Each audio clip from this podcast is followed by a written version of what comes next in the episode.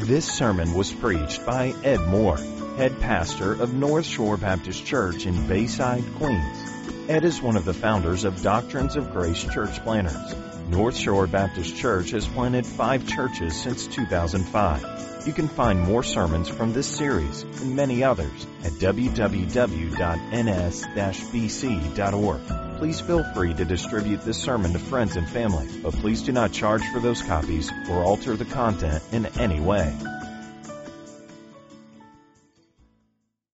Please take your copy of the scriptures and turn to the book of 1 Peter, chapter 1. 1 Peter, chapter 1. If you've been with us for the past two months, you know that we're working our way through the book of 1 Peter. If you were with us last week, you'll remember that we started to examine the reasons why Peter's original audience was commended for their rejoicing. Remember that joy is the fruit of the Spirit, but to rejoice is the command. Peter, inspired by the Holy Spirit, is making note of how excellently these saints rejoiced. Notice what it says in verse 6. Not only did they rejoice, but they rejoiced greatly. In this you greatly rejoice. And then at the end of verse 8, notice that not only do they rejoice, but you rejoice with joy inexpressible and full of glory. These people were good at rejoicing. So Peter commends them. He encourages them. He pats them on the back as if to say, when it comes to expressing love for the Lord, you pilgrims of the dispersion in Pontus, Galatia, Cappadocia, Asia, and Bithynia, you guys have really got it going on. Which for us, by way of application, begs the question, how in the world were they able to do it? Well, last week I told you that the text gives us four reasons why they were able to do it, and last week we were able to cover two of them.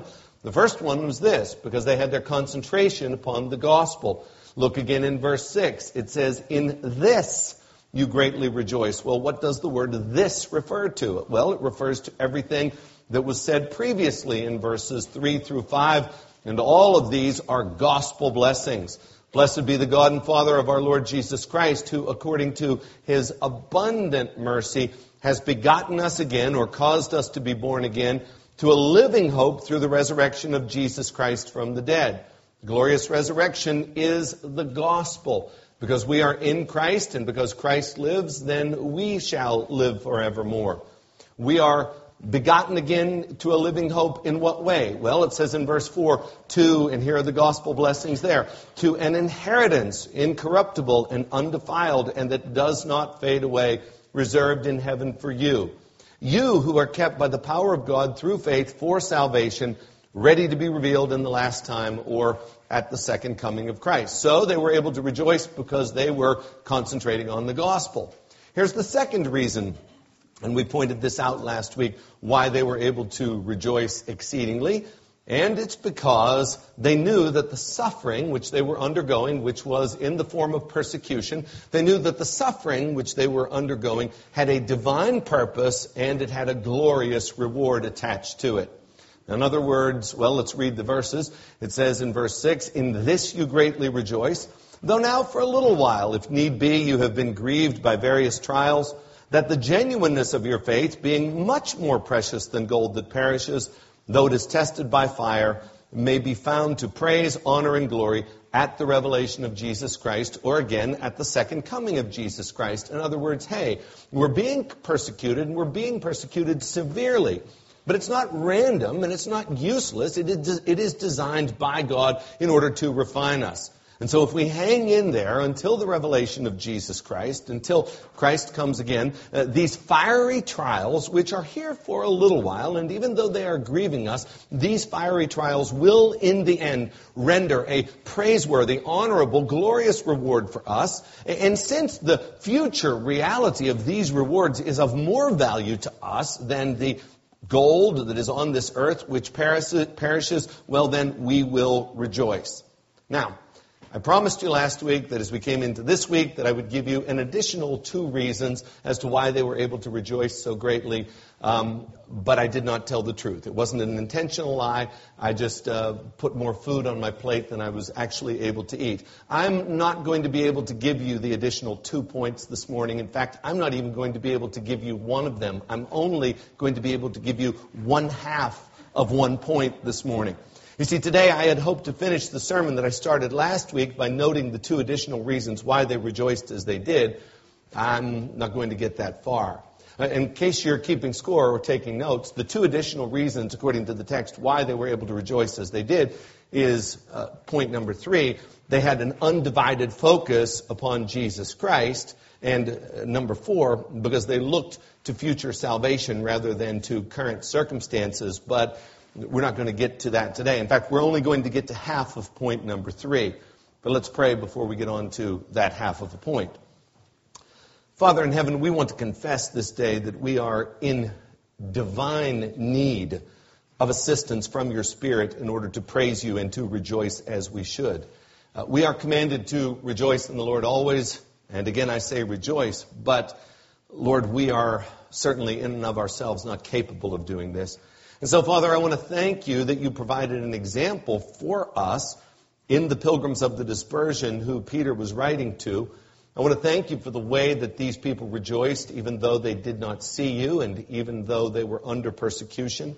And Lord, may we take inspiration from them. May we, by your grace, follow their example. But Lord, even more than looking at what they did, Lord, may we be equipped by your Holy Spirit to rejoice greatly with joy inexpressible and full of glory.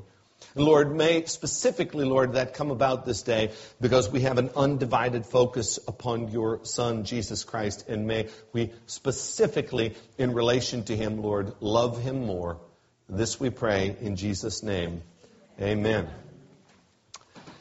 Before I actually get into the message, I want to say a few words about what happened after I finished preparing the message.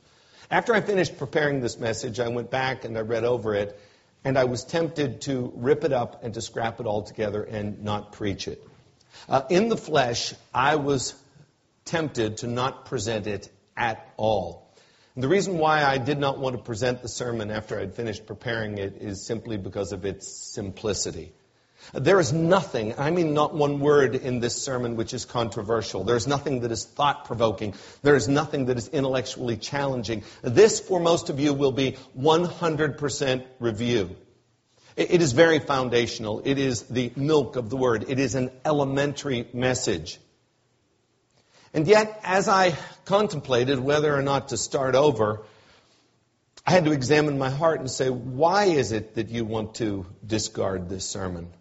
And I came to the conclusion that my reluctance to present it was really just based upon sinful pride. Ironically, the simple message that I'm going to present today, the message about loving Christ, is in actuality the most profound, fundamentally essential information that we as Christians need to possess. But I want to tell you um, the struggle that I had before I actually decided to go ahead and deliver it.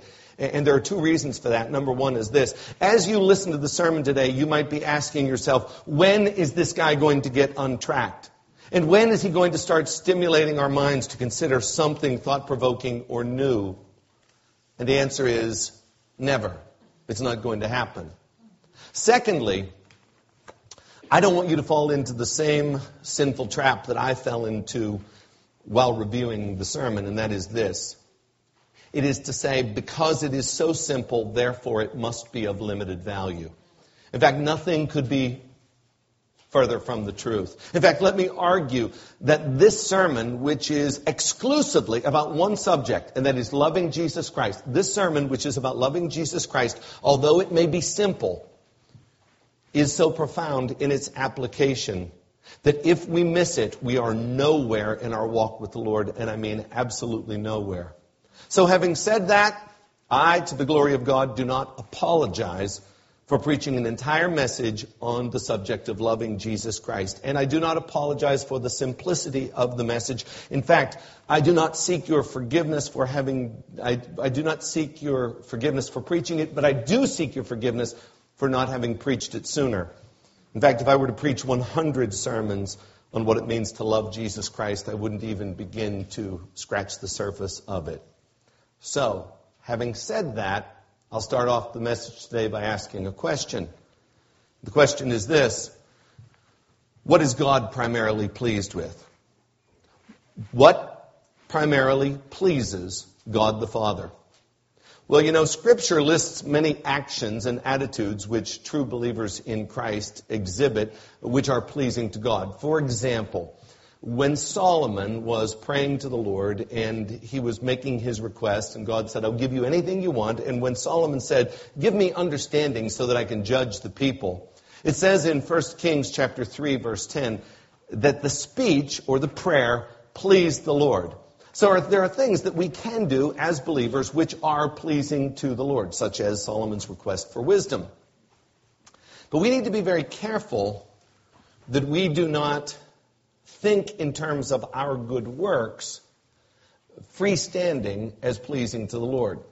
For the past several days, Alec Millen and his three children were visiting our home. If you've not met his son Benjamin, three years old, you have really missed something because this child is off the charts in terms of cuteness. He is, he is the cutest human being that God has ever created. I gave Benjamin a little piece of candy, and here's what he said to me. He said, God loves us when we give to other people, you know. now, as cute as that may be, and I agree with his point, we need to be very careful. And here's how. Listen closely. God is pleased with our actions, our generous gifts, our obedience, only when our works and our gifts are mediated through His Son, Jesus Christ. You see, our freestanding good works are not pleasing to God in and of themselves. God, who is holy, is primarily pleased with His own Son, Jesus Christ. Period. You remember at the baptism of Christ when John the Baptist baptized him. And God took it upon himself in his own voice to thunder from heaven and say, This is my beloved Son in whom I am well pleased. I want you to know I'm pleased with my Son. You remember at the Transfiguration on the mountain where Moses and Elijah from the Old Testament appeared with Jesus and Jesus' glory was unveiled. And Peter, James, and John were invited to be there. And when, when Peter saw it, he said, I have an idea. Let's erect three booths and we'll have one for Jesus, one for Moses, and one for Elijah. God the Father quickly corrected Peter's misconception of putting all three of these individuals on the same plane. And he said, No, this is my beloved Son in whom I am well pleased. Not Jesus, Moses, and Elijah, but Jesus, Jesus, Jesus, Jesus only, Jesus, period. This is what pleases the Lord. In Isaiah 64, 6, and you're familiar with this verse, it says, But we are all like an unclean thing, and all our unrighteousnesses, are all of our righteousnesses are like filthy rags. Now, I'm not going to take time, nor would I ever in mixed company explain what this means, but it's not good. But do you understand what the verse is saying? The verse means that the very best that we have to offer, I'm not talking about our sinful actions, I'm talking about our good actions. The very best that we have to offer God eh, is not only unacceptable, but it is detestable. And I don't care what it is, whether it is volunteering to feed the homeless, or whether it is giving money to a church, or whether it's falling on a hand grenade, or whether it's raking your neighbor's leaves. Those acts, if not mediated through the work of Jesus Christ are detestable to God. Detestable. God is not impressed. Your gift is rejected. You have not pleased the Lord. In fact, you have disgusted the Lord. The very best that we have to offer Him is filthy rags. Go ahead and give it your best, but please know at the end of the day, God is not going to accept it. It is not good enough. And you say, why? Well, here's the reason why. Because God is holy. Uh, let me explain what this means. Holy God is pleased with his holy Son, Jesus Christ. God is the only one in the universe that is holy. You alone are holy. And God is holy and he associates with nothing or no one that is unholy. In fact, he intimately embraces only that which is holy. And so when Job asks the question in chapter 9, verse 2, how can a man be made righteous with God? That is a very profound question, and here's the answer. He sent his holy Son from heaven to earth to live a holy life and to completely fulfill his holy law. And then to offer himself as a holy substitutionary sacrifice on the cross and to suffer holy wrath for or in place of unholy sinners like me so that my sins would be paid for in full. And that can only be done through the one currency that God accepts, and that is blood or death, for the wages of sin is death. Or to put it another way, holy Jesus took the place of unholy me so that holy God can accept me into his family. And holy God does accept me into his family, but he does not do it because I in my actions am holy or I in my obedience am perfect because I am not. No, he only does it through the work of Jesus Christ. Holy Jesus lived and died in my place and offers me his holy life or record, which I present to God. And because I am now in Christ, by faith, I have trusted in Christ to be my Savior. Because I am now in Christ, God the Father no longer views me as me, but He views me as righteous. And He views me with the righteousness of Christ. Therefore, I am, as I am in Christ, as righteous in God's eyes as Christ Himself. And then He is pleased with my acts of obedience. But he is not pleased with my acts of obedience, which are freestanding. They must be mediated or brought through Jesus Christ. You see, the acts which I commit, which are good acts or righteous acts, they're unacceptable to God in and of themselves. But based upon the merit of these acts alone, they are filthy rags.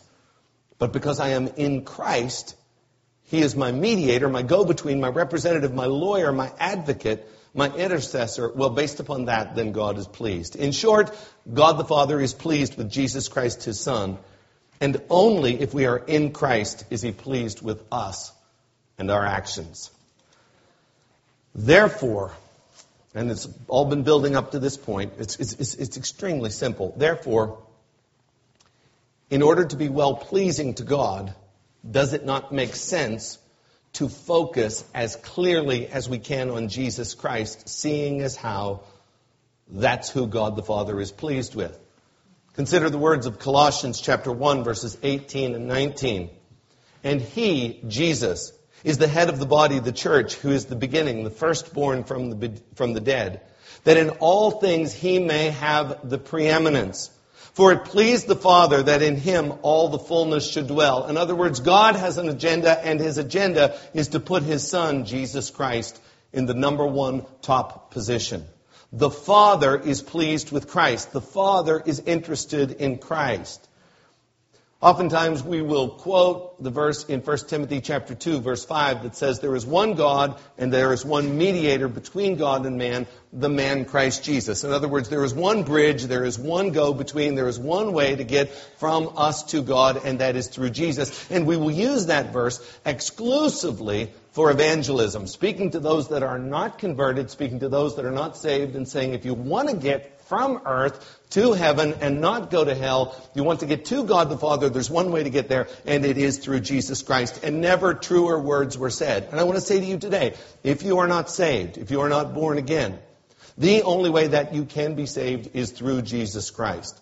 Jesus said, I am the way, the truth, and the life. No one comes to the Father but through me. You're a sinner. You're not deserving of heaven. Jesus Christ came from heaven to earth, was born of a virgin, lived a perfect life, went to the cross, died on that cross for sinners like you, like me, rose again, and whoever calls upon the name of the Lord shall be saved. It's Jesus or nothing. And we use those verses, 1 Timothy 2 5 and John 14 6, to speak to unbelievers, and well, we should. However, have you ever considered that the gospel is for believers as well?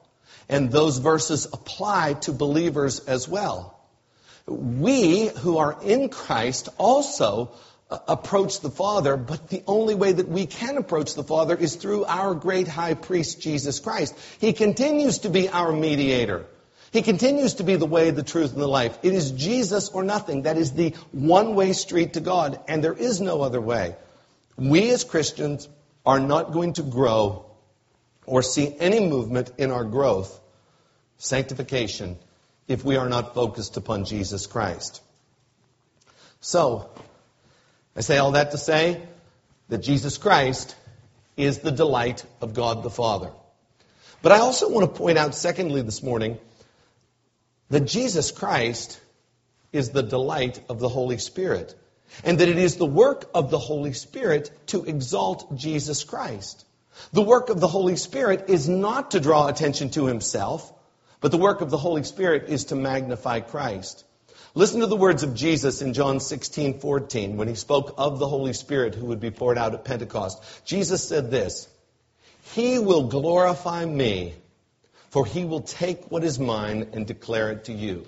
Uh, the Holy Spirit had not yet been poured out, and Jesus said, I'm going to tell you something about the Holy Spirit when he comes. When he comes, he has a job description, and his job description is not to speak of himself, but his job description is to point people to me. So, when you go to a Holy Spirit revival, or a Holy Ghost revival, which focuses and concentrates on the work of the Holy Spirit, that is the gifts of the Spirit or the manifestations of the Spirit, and it is the Spirit, the Spirit, the Spirit, please know that that is, by definition, a counterfeit revival. And the reason why is because if the Holy Spirit were truly at work, according to Jesus and according to Scripture, Jesus Christ would be the centerpiece and not the Holy Spirit. He will glorify me. So, does it then not logically follow that if it is the Father's design to make Jesus Christ preeminent, and if it is the Spirit's job to glorify the Son, should we then not be in agreement with the Father and the Spirit and make Jesus Christ our primary focus as well? In other words, are we going to come up with some other person or object for our concentration more worthy than that which the Father and the Spirit delight in, namely Jesus Christ? I don't think we're going to come up with a better answer than that. So, let's do what the Father does. Let's do what the Spirit does. Let's make our focus Jesus Christ. And let's do what Peter's original audience did, is that they were able to make their focus Jesus Christ, and they did it in two ways. Love and faith. We're only going to be able to talk about love this morning. But again, look in verse 8. Whom having not seen, Jesus Christ, whom having not seen, you love, though now you do not see him, yet believing, there's the faith, you rejoice with joy inexpressible and full of glory. Now, notice that twice in this verse it's pointed out that these people were never physically in the presence of Jesus. They had never seen him, and they were not seeing him at the time. Yet it says, in spite of the fact that they did not see him, they loved him. And so I have to ask the question must one see an individual in order to love them? And the answer is no. On March 14, 1961, I was born on that very same day, my mother buried her mother. Same day. You bury your mother, you get a baby. It's, you're trading one for the other. I never laid eyes on my grandmother. Do I love her? Of course I love her. I've never met her, but I love her. I've heard stories about her. I've seen pictures of her. I look forward to seeing her one day in heaven. I do love her, but I've never met her. Well, these people, having never seen Christ, still loved him. So it is possible to love someone that we have not seen or met. Now, what I am about to tell you, and here's where the, not to be redundant, but to be redundant, here's where the simplicity gets really simple. But this is not an oversimplification, it's just simple. And that's this. The secret to successful Christian living is to love Jesus Christ. The secret to successful Christian living is to love, to simply love Jesus Christ sincerely. If you can do that, then everything else will take care of itself. It's just that simple. And if you miss that, well, then Paul says you're not even saved. In other words, if you don't love Jesus, then you are not a Christian. Uh, you are cursed or damned. Uh, turn back, please, to the book of 1 Corinthians, chapter 16. Notice what it says in verse 22. Now, Paul is coming to the end of this book, speaking to the church that is by far the most gifted of all the churches that he's dealing with. And he really makes it simple at the end and says this 1 Corinthians 16 22. If anyone does not love the Lord Jesus Christ, let him be accursed. Uh, let him be anathema. Let him be damned. O Lord, come. What do you mean by that, Paul? Well, here's what he means. He means that if anyone does not love the Lord Jesus Christ, let him be accursed. It is very simple. And so this idea of loving Jesus uh, is very important. But I want to explain to you that just because a church has a lot of things that are going on that are good uh, does not mean that they are in the right place. The church at Ephesus, according to Revelation chapter 2, had more going for it than we will ever have. But the Lord says this in Revelation chapter 2, verse 4 Yet I have one thing against you, that you have lost your first love. I mean, this is it. This is the centerpiece. You have love for Christ or you have nothing. But as I explain to you now what love for Christ is, I need to also explain what love for Christ is not. And by loving Christ, I do not mean that we discard theology and doctrine and scriptural knowledge and just love Jesus, uh, just however it feels. A few weeks ago, I was listening to a pastor on the radio, and I was shocked and dismayed as I listened to what he had to say, and here's what he said. We need to forget about doctrine, theology, and interpretations of Scripture and just love Jesus. I think I understand what he was attempting to say. I think he was attempting to say that sometimes our study of Scripture can get in the way of our love for Christ. But the way that he was saying it was very, very dangerous by saying that we need to forget about doctrine and interpretations of Scripture and theology. Loving Jesus properly is never detached from truth. In John 4 24, Jesus said that those that worship must worship in spirit and in truth. Now, we are to love God with all of our minds. Mark chapter 12, verse 30. Loving Christ is not exclusively an emotion or a self-styled expression which we invent. No, He Himself has declared or revealed in His Word who He is and He has prescribed in His Word how He wishes to be loved. And so, loving Christ is never divorced from loving and knowing His Word. Loving and knowing His Word are essential elements which aid us in our love of Christ. And for the Christian that is not growing in their knowledge of the Word, they quite simply are not loving Christ properly. In order to love Christ properly, it must be in accordance with His Word, and therefore doctrine and theology and deep scriptural knowledge are not enemies, but they are aids which give us ability to love Christ more fully. Here's the second thing that loving Christ is not. There are those that say, you know what? I don't need the church. Just let me love Jesus. In fact, I can do it at home. Uh, loving Him, does it not make sense, would also include doing it in the context which He Himself has prescribed, which is the local church. The person who says, I don't need the local church, I just want to love Jesus. But really, they're making very little sense. Uh, scripturally, they're making very little sense because the scripture says that Christ loved the church and gave himself for it. Ephesians 5.25. Does it not stand to reason that we also should love the church? And in Matthew 16, 18, Jesus said, I will build my church. And in 1 Timothy 3.15, it says that the church is the pillar and ground of the truth. And in Revelation chapter 21 verse 9, the church is said to be what? The bride of Christ. If someone comes up to me and says, you know what, Ed, I like you. In fact, I love you. In fact, I'm all about you. I am very pleased with you. I like you. But Anna, I'm not too crazy about her. What you have just said to me is that you don't like me. Anna is the bride of Ed. Uh, the church is the bride of Christ. To say that you love Christ but that you don't love his church is a contradiction. So we can't love Christ apart from his word. We can't love Christ apart from his church. But notice, loving Christ can't be done apart from obedience. Jesus said, If you love me, keep my commandments, John 14, 15.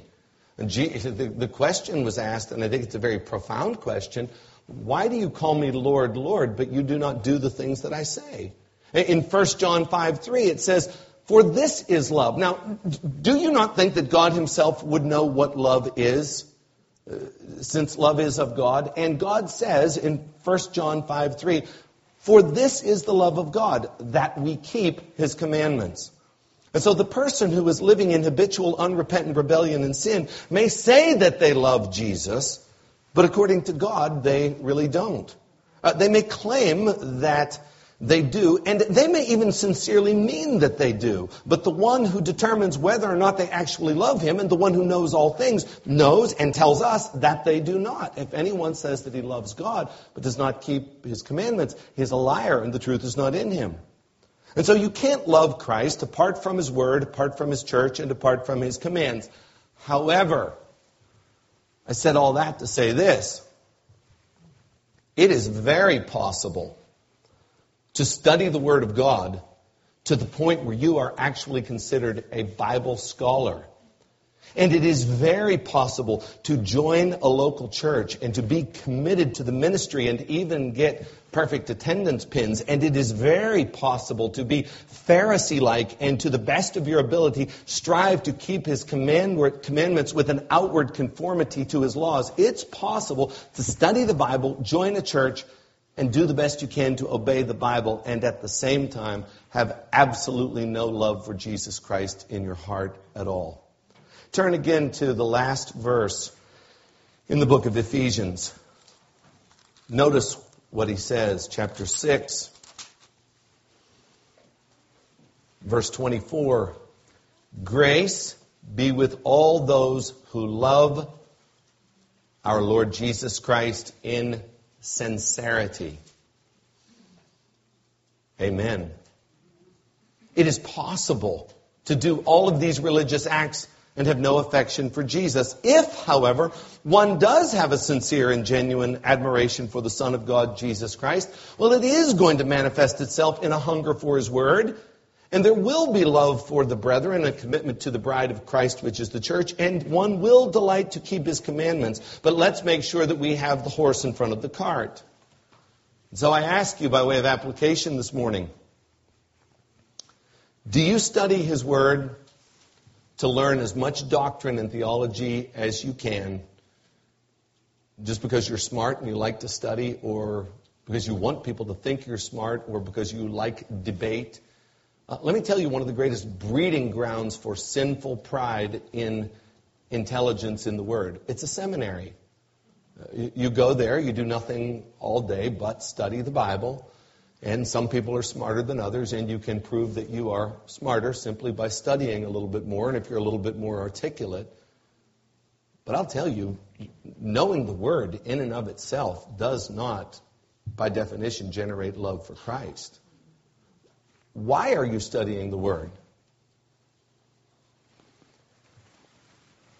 Do you come to church and involve yourself in the church and commit yourself to the church because you love the brethren and the brethren belong to Christ? And hereby we know that we've passed from life unto death because we love the brethren. Are you here loving the brethren because of a love for Christ? Or do you come to church because, well, it's kind of like cheers. Sometimes you want to go where everybody knows your name.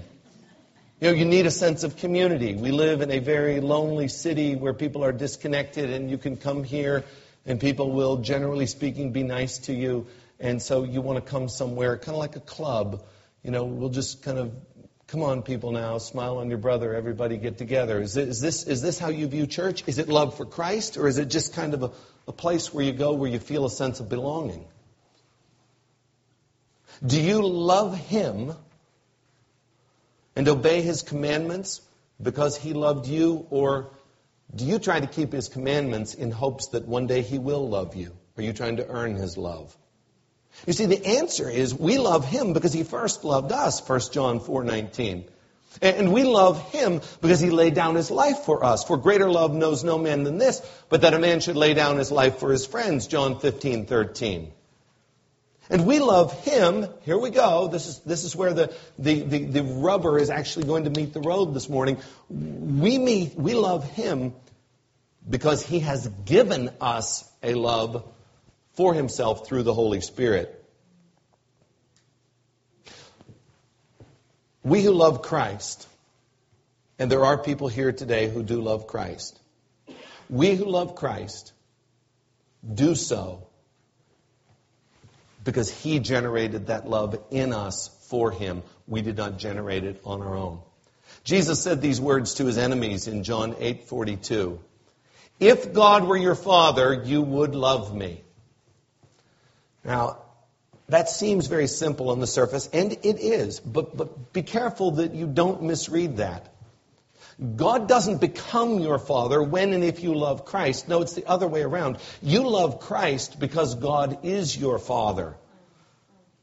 Here's a verse that perhaps you've never thought of in this way. Galatians 5:22. The fruit of the spirit is love. Right? You know what that means, right? The fruit of the spirit is love. But maybe there are a couple of ways that you haven't thought about this verse. That word love does not just mean love for our enemies and love for our brethren and love for believers, but it's also love for Christ. The fruit of the Spirit is love for one another, but it is also love for Him. And notice that the verse says that it is the fruit of the Spirit. It's not something that we generated, but it was generated through the Holy Spirit. So I ask you the question today do you love Christ? And if the answer is yes, then I say amen. But I want you to know, beyond any shadow of a doubt, that the reason why you love Him is because He has given you that love by the Holy Spirit. Romans 5 5. The love of God has been poured out in our hearts by the Holy Spirit. You see, in this Bible, we are commanded to love Christ. But apart from God's work in our hearts, we are not capable of loving Christ. In fact, I'm going to say something very gruesome and very ugly. I'm going to argue that not only are we by nature incapable of loving Christ, but I would say unequivocally that apart from the grace of God working in our hearts, we as depraved sinners actually hate Christ.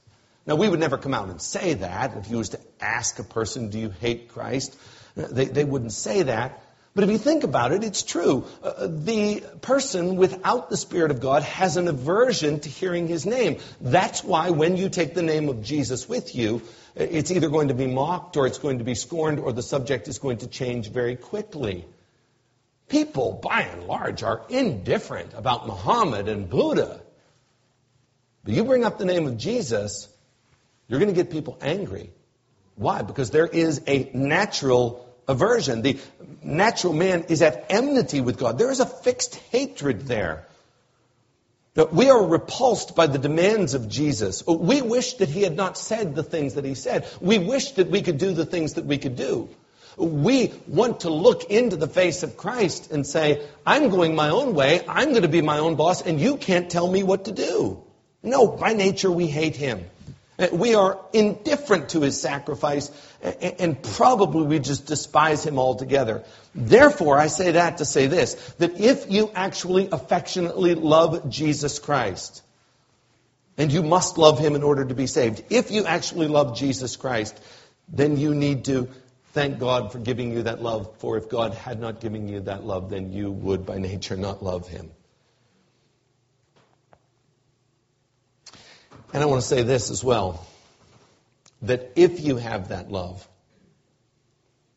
it will cause you to rejoice and to rejoice greatly with great joy, inexpressible and full of glory. And, as I said earlier, it will literally take care of every spiritual problem that you have. It is the key to successful Christian living. Simply this sanctification will be worked out as we love Jesus Christ. And if that's in its proper place, at the top of everything, then everything else will fall into place. And if it is not in its proper place, then nothing, and I mean absolutely nothing, will be in place or in perspective. So again, I make no apologies for the simplicity of the message today. The key is loving Christ. 1 Peter chapter 1, 8, Peter is not commanding them to do anything. In fact, he's commending them. He is not chastening them for not loving Christ well enough. He's impressed that they do love Christ, even though they're being persecuted and even though they have not seen him. And so as I close the message today, I just want to say that as we perceive in the next few moments of the message, I am not chastising you for having a weak love for Christ. Uh, I am certainly not trying to guilt you in what I am about to say into loving Christ. Did you ever, you probably didn't, but did you ever go on a date with someone because you felt guilty or because you felt sorry for them? Or better yet, did anybody ever go on a date with you because they felt guilty or they felt sorrow? You know, those romances do not last. And if I speak to you today about Christ and I say, you know, He has loved us so much and you should love Him, and you say, you know, I really feel guilty about that. You're right. I really should love Him. I don't love Him the way that I do. Let me tell you, that romance with Christ is not going to last. You don't guilt someone into loving the Lord. Okay? So what I'm about to say is not intended to, to, to, to chasten you. I'm just going to make one observation and then I'm going to make two very brief, simple applications. And here's the observation. If we cannot passionately, sincerely love someone who died in our place, if we cannot passionately, sincerely love someone who died in our place, then we must admit that we are exceedingly selfish, depraved sinners and in need of abundant grace. That there is something seriously wrong with us. You know what always astonishes and shocks and disgusts and really amazes me is when I see some sort of a documentary about a prisoner and they'll show the prisoner in his cell and they'll interview the prisoner and then they'll go through the, the, the facts of the case as they were presented in court and they will take a look at the family of the prisoner and they will, they will give you some sort of information about the prisoner's mother who loved her son and went to bat for her son and lost her house trying to defend her son. And yet this mother continues to love the son and yet you see the son sitting in his cell, unmoved, unbroken, unrepentant, hard, and cold. And I look at that and I say, Are you stinking kidding me? That your mother has done that much for you. How can you sit there that hard hearted? But you know, when I think of my Lord Jesus Christ, He didn't put His house up to a bail bondsman for me. He hung upon a cross for me. He bore the wrath of God for me. He gave his life for me. And he continues to love me and continues to patiently tolerate me, regardless of the wretch that I continue to be. And when I contemplate the relative shallow, disproportionate depth of my love for him, I have to come to the conclusion that I am infinitely more vile than the worst criminal in Rikers Island. In other words, it just doesn't make sense. One would think that if we were good people and we had a knowledge of and believed that Jesus died for us, that our response to that would be an overabundant, unending, ceaseless, demonstrative love for Him. But when we have trouble generating love for one who died for us, does that not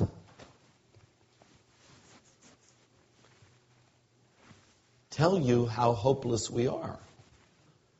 And so, with that observation, let me make two applications. The first application is this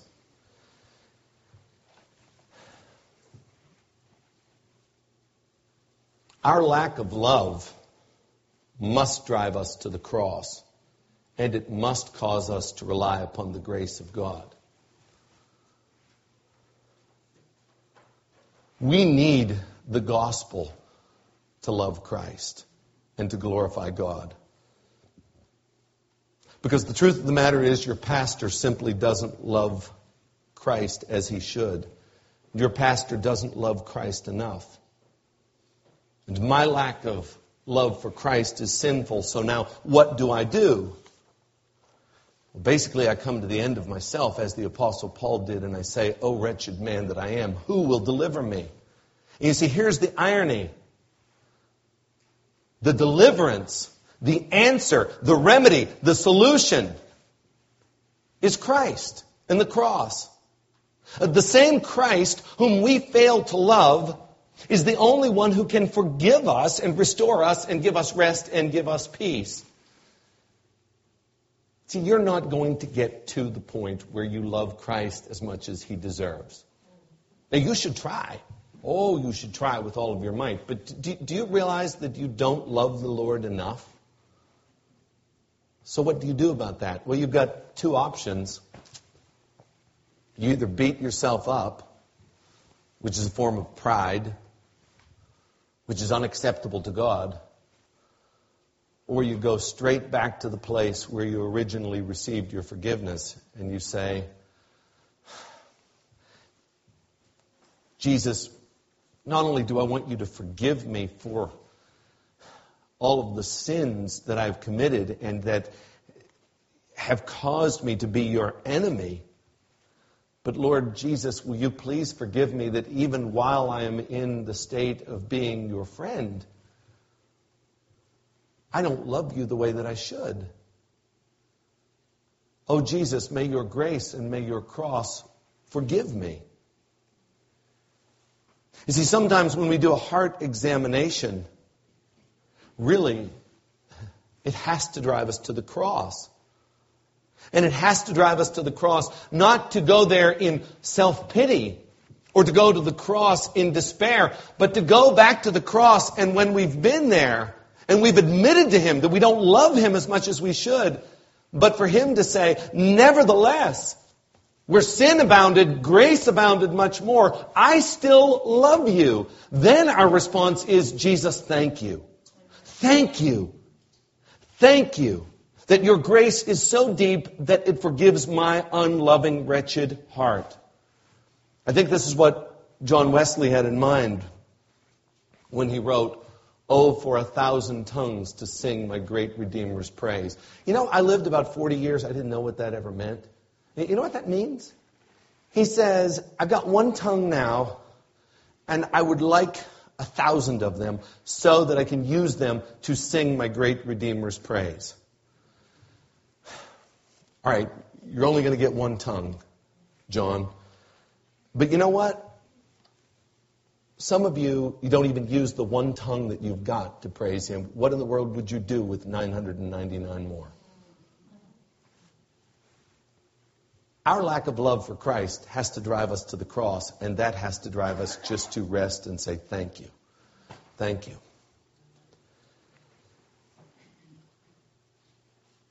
Here's the second point of application before I give it, let me just say a word about this one word I'm going to use in this point, and it's the word pray. The word pray in Christian circles has become so trite and meaningless that we just kind of say it without thinking. Uh, we part ways with one another. All right, we'll see you later. We'll be praying for you. Really? You know, we say we're going to pray for people, but do we actually pray? And when I give this point of application, and the point of application is going to be simply to pray, is it like the rest of the sermon just going to be too simple? Uh, give me something to do. Give me a puzzle to solve. Give me a riddle. Uh, give me a hoop to jump over. No, it's just simply pray. But I, I do really mean pray. Here's the application point pray to God and ask Him to give you more love for Christ. We said earlier that the fruit of the Spirit is love. 1 John 4 7 says that love is of God. In other words, uh, the, the, the, the storehouse of the love that we have comes from God. Beloved, let us love one another, for love is of God. How do we love? Well, we get it from God. Well, how do we get it? Well, we ask for it. You have not because you ask not. And so my prayer is this Give me that love. God, I don't love your son the way that I should. I don't love your son the way that he deserves to be loved. But God, please give me that love. Let me give you two illustrations of how this has worked itself out in my life in the last year.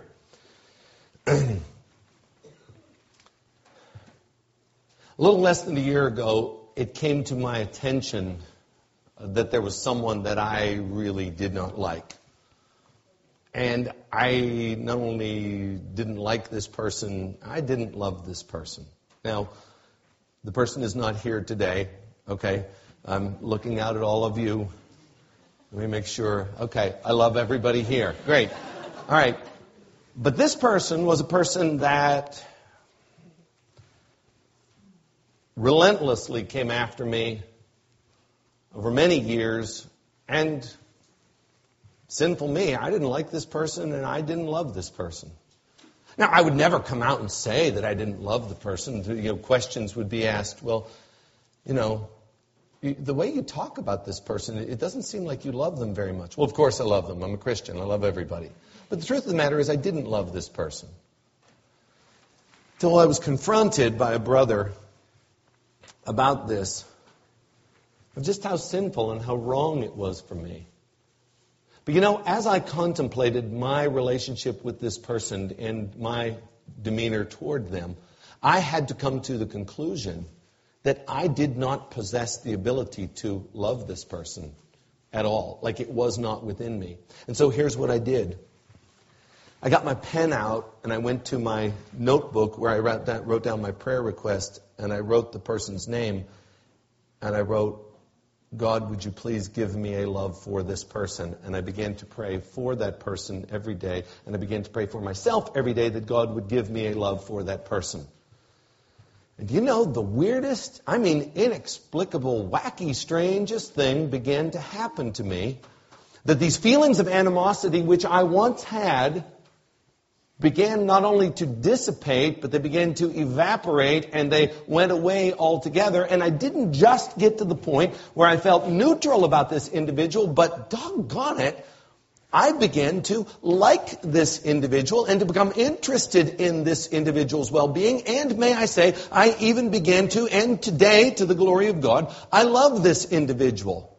How did that come about? There ain't no stinking way that Ed Moore generated that from his wicked heart. That was done as an act of grace by God through prayer in God giving me a love for a person that I considered to be my enemy. Second illustration. Again, I don't know why. I, I, cannot explain to you why. All I know is that it happened. When I found out that I was going to be going to Belarus, the former Soviet Union, in April, I began to pray for the people there. And one of the things that I began to pray for them is that God would give me an intense love for them. Now, I've been to dozens, maybe even hundreds of churches. I have met Christians from all over the world. But for some reason, and I cannot explain it apart from the grace of God and these prayers, that God began to melt my heart and move my heart and incline my heart and knit my heart to these people that I had never met before. All I had was a photograph of them. And it was embarrassing when I got to Belarus. I mean, in case you don't know this, Russians aren't the most emotional people in the world. They walk in the church or the Bible study, and I begin to see them, and all of a sudden, it's like a gusher. It's like the tears begin to flow and I can't fight them back. And it's really embarrassing. But what is this grown, what is this American doing? He's never been here before. And I see these people, I'm just, I love you so much, man. I just love you. And it was a sincere love. It wasn't just emotion, but it was a sincere love. Where did that love come from? It came from God. So if God would be pleased to grant a prayer request that would cause me to have a deep love for one who was my enemy and to have a deep love for people that I had never met before, does it not stand to reason that God, who is very glorified in his Son, would be delighted to give us a love for his Son? There's a hymn that we many hymns in our hymn book that we don't sing. One that perhaps we should learn and begin to sing. It's hymn number 247. And the hymn writer writes, More love to thee, O Christ, more love to thee. Now, this is a prayer. Hear thou the prayer I make on bended knee. This now my earnest plea. More love, O Christ, to thee, more love to thee, more love to thee. What is this hymn writer saying? It's, she's saying, I don't love you as much as I should, and I need to love you more. So, Lord, would you give me this love? And I want to say that if God would be pleased to give us all a love for his Son, this church literally would turn the world upside down. If we loved Jesus Christ with all of our hearts as we should, we as a church did that, this room would not be able to contain the seats of the people that would come here and that would be drawn to that. What we really, we don't need really programs or strategies or whatever. We simply, at the end of the day, just need to love Christ. And we're so wicked, we're not capable of doing it on our own. Think of the person or the thing that you love most in life, and then think of the time in life when you loved them the most, and now try to imagine all of us experiencing that same affection and love for Christ. It's incomprehensible what would happen. And therefore, I say to you, pray that God, by the power of the Spirit, would give you a deep seated love for His Son. In closing, let me reiterate something I said before I brought these two application points. The one application point was this that we need to what? That we need to go to the cross and thank God for the gospel. It forgives us for our lack of love. And secondly, we need to pray and ask God to give us that love. But if you are a sensitive soul and as you have listened to this, you have slipped into uh, guilt and you say, oh man, I don't love Christ the way that you, and you are currently beating yourself up, then you weren't listening. Okay? We go to the, cro- we go to the cross and we find deliverance. We go to our Father who remembers that we are dust. He knows our frame and He knows our limitations. We need to approach this joyfully.